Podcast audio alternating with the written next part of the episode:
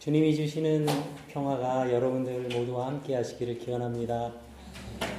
어, 우리들은 그 주일 예배를 통해서 지금 몇 주 동안 어, 성경에 등장하는 어, 바울의 동역자들을 중심으로 말씀을 나누고 있습니다. 어, 저는 그 어, 제가 교회에서 목회자로서 이렇게 말씀을 어, 전하는 그런 직분을 맡고 있지만 우리 개신교에서는 교역자나 교우들이나 모두 믿음 안에서 한 형제 자매임을 믿습니다. 그리고 우리가 서로의 모습은 다르지만 하나님의 교회를 섬기는 데 있어서는 어, 저는 모두 동역자라고 저는 생각을 합니다. 어, 그러한 의미에서 어, 저는 최근 몇 주 동안 어, 이 어, 위대한 전도자였던 그 바울과 함께 동역했던 어, 사람들의 행적을 이렇게 쭉 쫓아가면서 뭐 묵상하고 있습니다. 어, 사도 바울이 우리가 모두 알고 있는 것처럼 정말 아주 위대한 전도자의 삶을 살았지만 이 바울이 처음부터 그렇게 살았던 것은 아니었습니다. 바울에게는 아직 예수님을 알지 못하는 시기가 있었습니다. 아니, 오히려 예수님을 그냥 몰랐었던 시기가 아니라 오히려 예수 믿는 사람들을 앞장서서 박해하는 그러한 삶을 살았던 그런 시간이 있습니다. 이 사도 바울의 젊은 시절의 이름은 사울입니다. 그리고 이 젊은 사울은 유대교에 아주 철저하게 충실했던 어, 엘리트 중에 엘리트였습니다. 종교적으로나 사회적으로나 자기 신념이 아주 확고부동한 사람이었습니다. 그런데 어느 날 그러한 사울의 인생을 완전히 근본부터 뒤집어 엎는 완전히 그의 인생을 바꿔놓은 인생의 큰 변화가 찾아오게 됩니다. 사울이라는 이 젊은이에게는 어, 삶이라고 하는 것은 불과 얼마 전까지만 해도 가야 할 길이 아주 분명한 길이었습니다.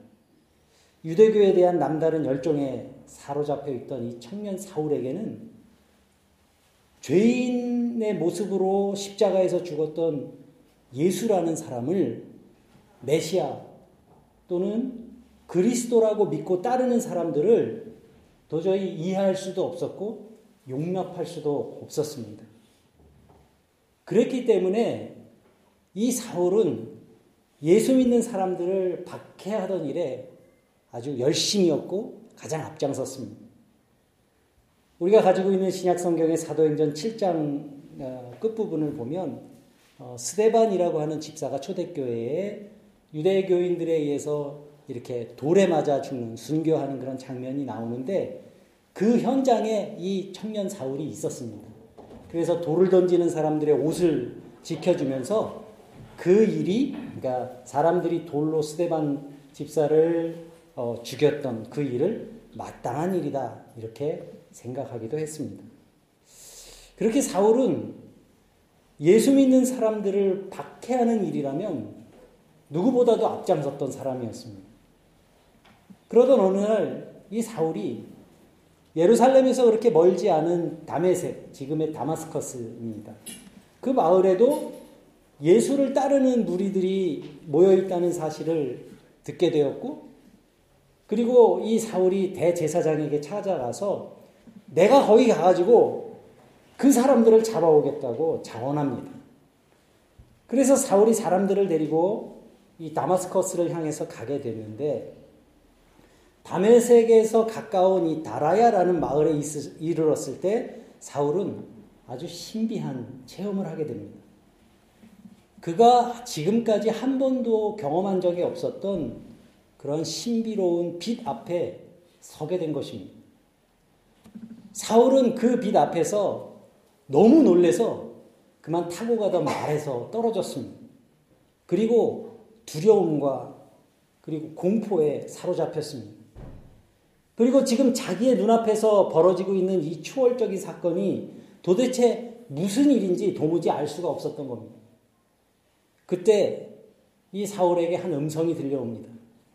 사울아, 사울아, 왜 나를 박해하느냐? 사울이 묻습니다. 주님, 누구십니까? 그러자 그 음성이 대답합니다. 나는 내가 박해하는 예수라. 너는 일어나 시내로 들어가라. 내가 행할 것을 너에게 일러줄 사람이 그곳에 있을 것이다. 이렇게 이루어진 예수님과 사울의 만남은 이 성경에서 가장 신비로운 사건 중의 하나입니다. 음성을 듣고 난 사울이 땅에서 일어나서 눈을 떴습니다. 그런데 사울은 더 이상 아무것도 볼 수 없었습니다. 그는 옆에 있는 사람들의 손을 잡고 그 손에 이끌려서 다마스커스로 들어갔습니다. 불과 얼마 전까지만 해도 에너지가 넘치고 아주 살기 등등하던 그 사울이 이제는 누군가의 손에 의지하지 않으면 한 걸음도 앞으로 걸어갈 수 없는 장님이 되어버리고 만 것입니다. 지금 사울은 철저히 무기력한 사람이 되었고 그것은 그로서는 전혀 예측하지 못했던 삶의 커다란 반전이었습니다. 저는 성경 말씀에 나오는 이 사울의 눈이 어두워졌다는 이 말씀을 그가 마주하게 된 영혼의 어두운 밤으로 이해하고 싶습니다. 우리들도 인생을 살다 보면 영혼의 어두운 밤을 만나게 되는 경험을 할 때가 있습니다. 이때 마주치게 되는 이 어두운 밤은 지금까지 내가 소중하게 여겨왔던 것들이 그 의미를 상실하게 될 때입니다.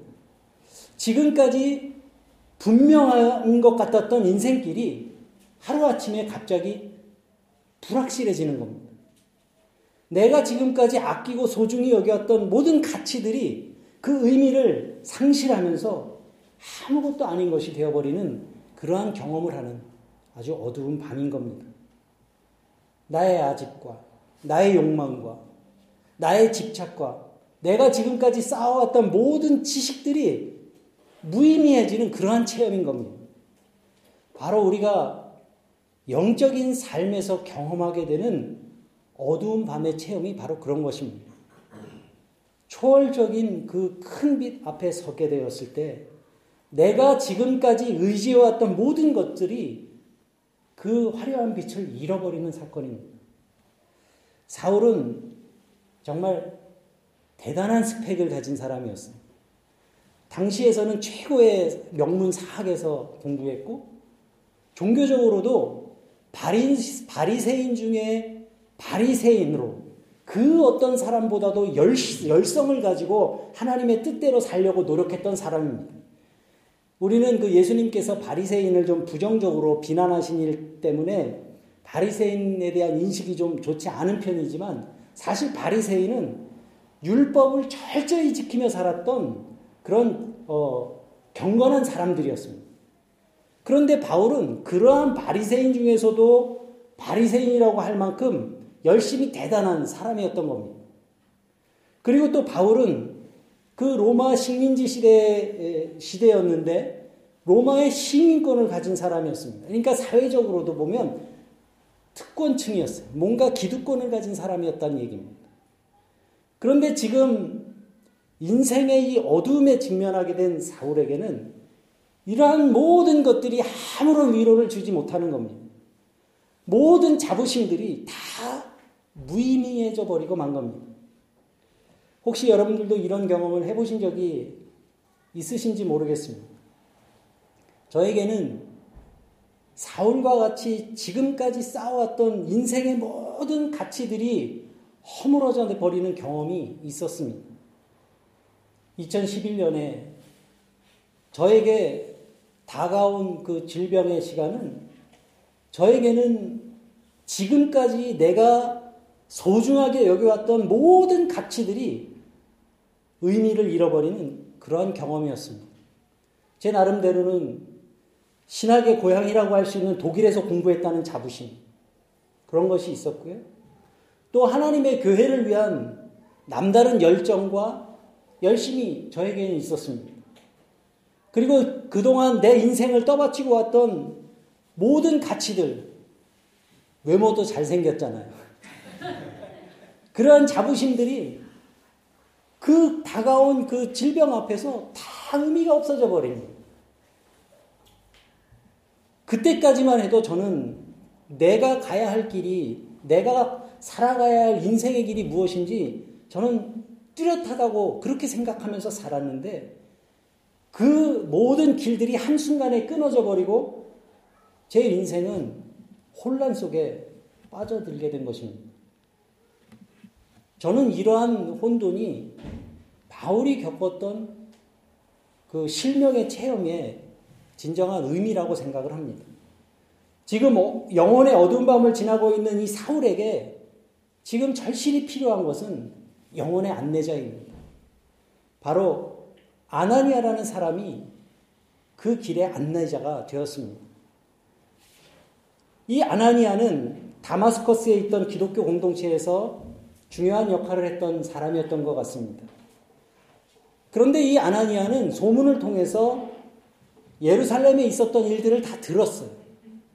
예루살렘에서 스데반 집사가 돌에 맞아 순교했다는 사실도 이 아나니아는 알고 있었고 또 지금 대제사장들이 대제사장이 보낸 사람들이 다마스커스로 오고 있다는 사실도 알고 있었을 뿐만 아니라 그 일에 가장 앞장선 사람이 바로 청년 사울이라는 사실도 잘 알고 있었던 겁니다. 지금 박해받고 있는 기독교 공동체로서는 도저히 잊어버릴 수 없는 이름이 바로 사울이라는 이름이었고 그 사울이라는 이름은 박해자의 대명사인 겁니다. 그런데 어느 날 환상 가운데 주님께서 아나니아에게 말씀하십니다. 오늘 본문 11절과 12절의 말씀입니다. 일어나서 집가라 하는 거리로 가서 집가는 고들직자의 길 같자니까 똑바른 그 바른 길이란 뜻입니다. 그곳에 가서 유다의 집에서 다섯 사람 사울이라는 사람을 찾아라. 그가 기도하는 중이니라. 그가 아나니아라는 사람이 들어와서 자기에게 안수하여 다시 보게 하는 것을 보았다. 정말 아나니아의 입장에서 봤을 때는 뜻밖의 소식이 아닐 수가 없는 겁니다. 지금 아나니아에게 들려주신 주님의 명령은 이름을 떠올리기만 해도 두려운 사람과 만나라는 말씀이었기 때문에 아나니아는 그 주님의 음성에 쉽게 따라갈 수가 없었던 겁니다. 우리도 때때로 마음에 올리는 하나님의 요구가 쉽게 받아들여지기 어려운 부담스러운 말씀일 때가 있습니다. 이렇게 부르심에 응답한다는 것은 결코 쉬운 일이 아닙니다. 아나니아 역시 지금 주님이 말씀하신 그 소명을 회피하고 싶었을 겁니다. 그렇기 때문에 아나니아는 주님께 항변하듯이 이야기합니다. 13절, 14절의 말씀입니다. 내가 여러 사람들에게 들었사온 즉, 그가 예루살렘에서 주의 성도들에게 적지 않은 해를 끼쳤다고 합니다. 그리고 여기서도 주의 이름을 부르는 모든 사람들을 결박한 권한을 대제사장에게서 받았다고 합니다. 주님, 그런 사람을 만나라고 하시다니요. 하지만 주님은 아나니아의 이러한 이의 제기를 받아들이지 않고 재촉하며 말씀하십니다. 15절, 16절입니다. 가거라. 이 사람은 내 이름을 이방인과 임금들과 이스라엘 자손들에게 전하기 위하여 택한 나의 그릇이다. 그가 내 이름을 위하여 얼마나 많은 고난을 받아야 할지를 내가 그에게 보일 것이다. 여러분 놀랍지 않습니까? 지금 이 주님의 말씀은 주님의 일을 회방하고 박해하는데 앞장서 왔던 이 사울을 오히려 하나님의 일꾼으로 삼으시겠다는 얘기입니다. 박해자를 전도자로 바꾸시는 하나님. 성경을 읽을 때마다 정말 깜짝 놀라게 되는 것은 바로 이 같은 하나님의 놀라운 상상력입니다. 성경에는 이러한 하나님의 무궁무진한 상상력이 계속 반복해서 기록되고 있습니다.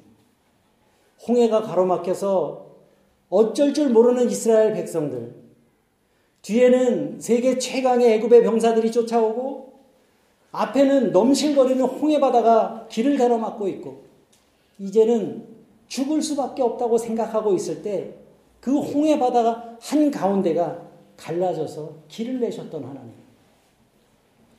당신의 백성들이 메마르고 거칠은 광야의 그 팍팍한 땅에서 물 한 모금 마실 수 없었을 때 단단한 반석에서 샘물이 솟아나게 하신 하나님.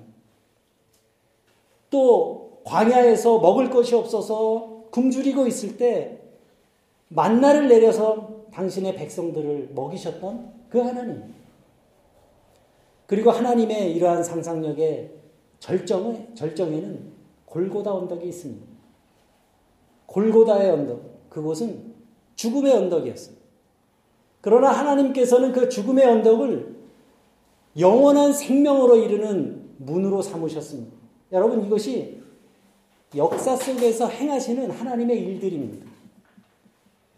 그러한 하나님의 일들을 아는 사람들이라면 하나님께서 박해자였던 이 사울의 모습에서 충성스러운 복음의 전도자 바울의 모습을 발견하신 것도 그렇게 이상한 일은 아닐 겁니다. 마치 솜씨 좋은 목공이 길가에 버려진 나무 토목을 다듬어서 멋진 예술품을 만들어내는 것처럼 누가 봐도 꺼려할 수밖에 없는 그 박해자 사울을 하나님께서 다듬으셔서 당신의 그릇으로 사용하신다는 겁니다. 아나니아는 가거라 말씀하시는 그 주님의 명령이 부담스러웠지만 순종할 수밖에 없었습니다. 아직은 하나님의 계획을 온전히 이해할 수도 없고 또 아직 사울이라는 사람에 대한 두려움이 완전히 사라진 것도 아니었지만 아나니아는 말씀에 의지해서 사울을 찾아갑니다. 아나니아의 이런 행동은 하나님을 전적으로 신뢰하기 때문에 가능한 일이었습니다. 여러분 이것이 성경에서 우리가 발견하는 믿음의 모습입니다. 믿음은 내 눈에 어리석어 보이지만 그리고 지금은 그것을 이해할 수 없지만 하나님이 세우신 계획에 대해 아멘으로 응답할 수 있는 것이 바로 믿음입니다. 여호수아 5장을 보면 이스라엘 백성들이 가나안 정복을 눈앞에 두고 있습니다. 그래서 이 이스라엘 백성들이 길갈이라는 곳에 이르렀는데 이 길갈에 이르렀을 때 하나님께서 이스라엘에게 뜻하지 않은 명령을 내립니다. 뭐냐 하면 여호수아에게 하신 말씀이 장정들을 모두 할례를 시키고 6월절 잔치를 이곳에서 베풀라는 겁니다. 여러분 남자들이 할례 받으면 한 일주일은 꼼짝을 못해요. 지금 전쟁을 해야 되는데 전투를 눈앞에 두고 생각할 수 없는 전략인 겁니다. 그런데 여호수아는 그런 하나님의 말씀에 순종했고 마침내 승리할 수 있었습니다.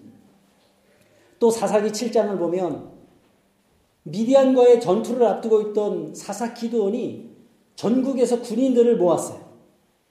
그런데 온 이스라엘에서 다 모은 모은 군인이 수를 다 합치면 이 미디안 군대의 절반도 안 되는 거예요. 그런데 하나님께서 이 기드온에게 그러십니다. 너무 많다. 그래서 먼저 두려워하는 장정들 2천 명을 집으로 보냅니다. 그런데 하나님은 그 남은 숫자도 너무 많다는 거예요. 그래서 기드온은 또 거기서 2만 명을 다 돌려보내고 겨우 300명을 데리고 미디안 군사와 싸워서 큰 승리를 거두었습니다. 어마어마한 적을 앞에 두고 숫자에 의지하기보다는 하나님의 뜻에 의지했던 것을 우리가 알 수 있는 겁니다.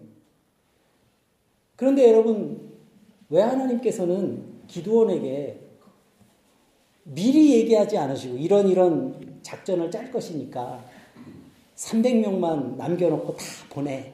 이렇게 미리 얘기하지 않으신 걸까? 저는 그런 게 되게 궁금해요. 성경을 읽다 보면. 근데 여러분, 하나님께서 그렇게 하신 이유는 성경을 보면 우리가 이해할 수 있어요. 기도원의 믿음을 보기 위해서 하나님께서 그렇게 하신 겁니다. 하나님께서 기도원에게 바라셨던 것은 하나님에 대한 전적인 신뢰이지 인간적인 계산이 아니었던 겁니다. 하나님의 생각은 우리의 생각과 다르고 하나님의 길은 우리의 길과 다릅니다. 바로 이것을 인정하는 것이 믿음의 삶입니다.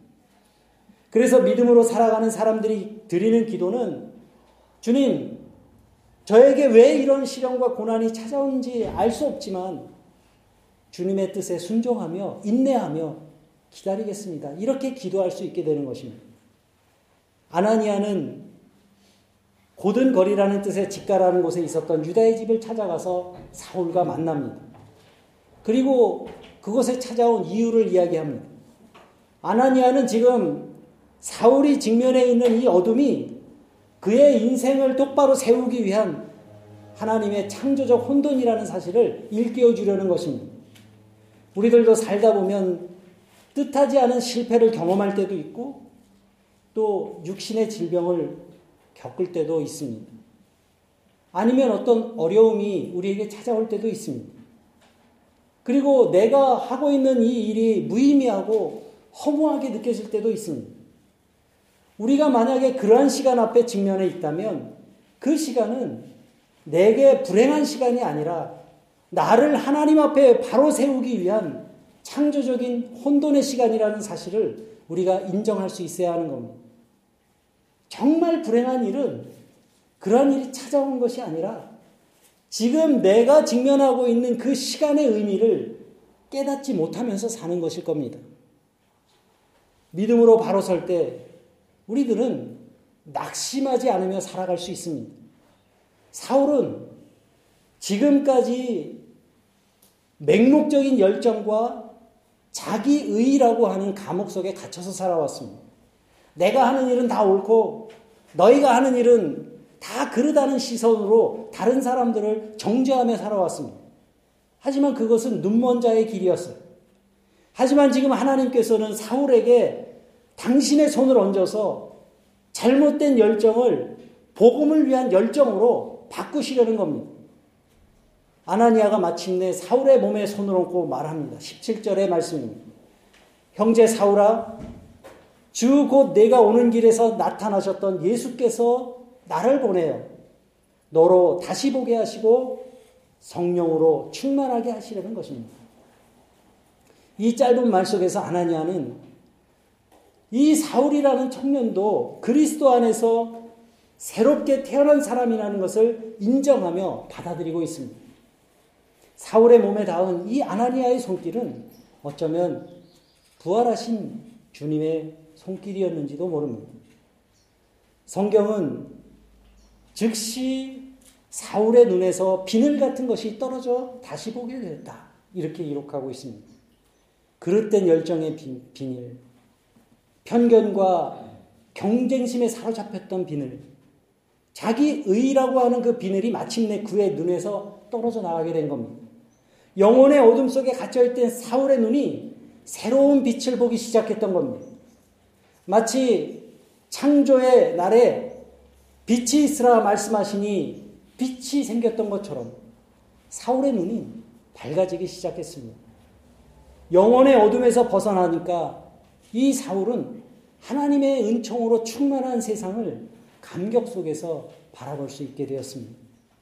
어제까지는 경쟁의 대상으로 봐왔던 사람들을 이제는 하나님의 자녀로 소중한 사람으로 받아들일 수 있는 마음의 공간이 창조된 것입니다. 지금까지는 모르고 살아왔던 새로운 삶에 대한 열정이 그를 사로잡고 있습니다. 그 자리에는 타인에 대한 미움도 또 다른 사람보다 앞서가야 한다는 그런 조바심도 사라져버리고 없습니다. 궁극적인 평안과 기쁨이 그의 영혼을 충만하게 채우고 있는 겁니다. 그렇게 사울은 마침내 그리스도의 종이 되어가고 있는 것입니다. 이전에 사울이었던 사람이 이제는 바울이 된 것입니다.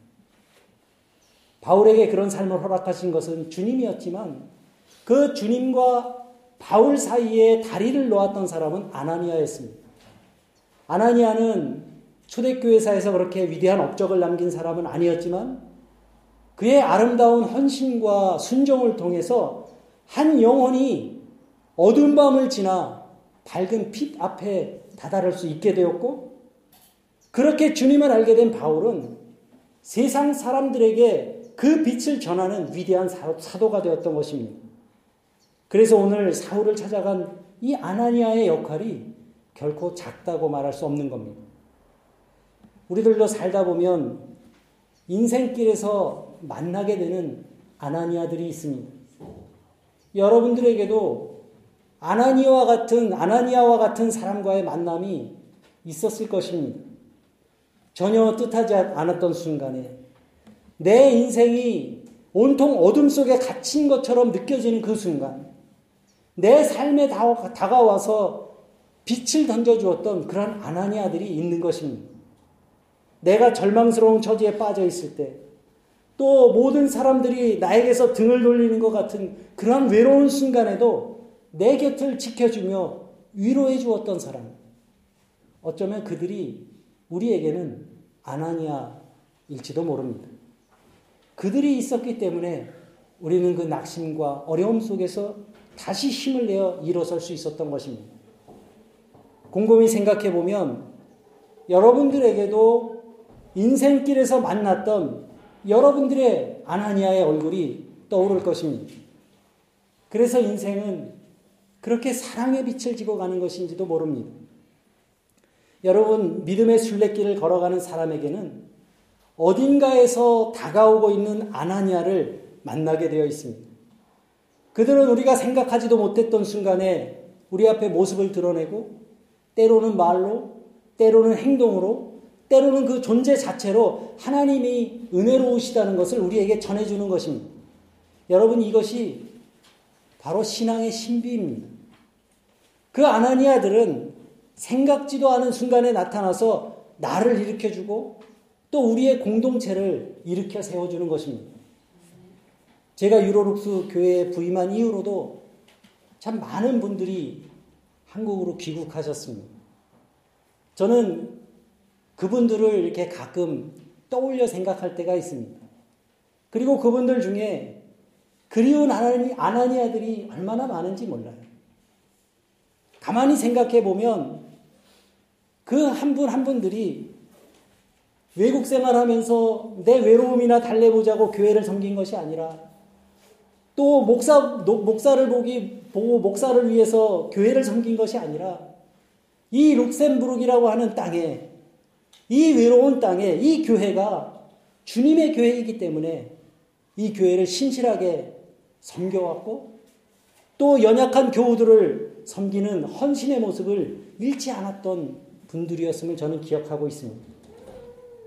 저는 문득 문득 그런 아나니와, 아나니아와 같은 분들이 생각나고 또 그리워질 때가 있습니다. 그렇게 우리와 믿음과 사랑으로 함께 했던 분들이 고맙고 또 그리워질 때도 있지만 어쩌면 우리들 자신이 이제는 누군가에게 아나니아가 되어줄 수 있어야 한다고 생각합니다. 누군가에게 다가가서 하나님의 은혜로우심을 우리가 나타낼 때 우리는 사울을 빛으로 인도한 아나니아가 될 수 있는 것입니다. 우리의 마음에 말씀하시는 그 주님의 음성에 여러분들 조용히 귀 기울여 보시기 바랍니다. 가거라. 하는 그 주님의 명령에 기꺼이 순종했을 뿐만 아니라 기독교 공동체를 박해했던 그 사울을 형제로서 받아들인 그 아나니아처럼 우리도 누군가에게 아나니아가 되어줄 수 있다면 참 좋겠습니다. 인생의 깊은 어둠을 만난 사울은 아나니아를 통해서 새로운 빛을 얻게 되었고 이후로 다마스커스 신앙 공동체와의 교제를 통해서 사랑의 모험에 나설 수 있는 신실한 주님의 종이 되었습니다. 우리 교회도 주님을 신뢰하며 또 믿음으로 사랑의 모험에 나서는 것을 두려워하지 않는 교회와 성도들이 되어 가시기를 간절히 소망합니다.